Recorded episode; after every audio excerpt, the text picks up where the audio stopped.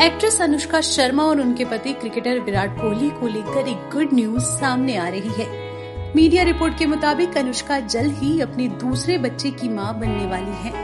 Couple के करीबी सूत्रों ने बताया कि अनुष्का संभवतः दूसरी तिमाही में है। काफ़ी समय से अनुष्का को किसी भी सार्वजनिक जगह पर नहीं देखा जा रहा है। यह कोई संयोग नहीं है। अटकलों से बचने के लिए वह लोगों की नज़रों से दूर रह रही हैं। वह विराट के साथ भी कहीं नहीं जा रही हैं। या उनके मैचों में हिस्सा भी नहीं ले रही है। कपिल को हाल में ही मुंबई के एक मेटर्निटी क्लिनिक में भी देखा गया था।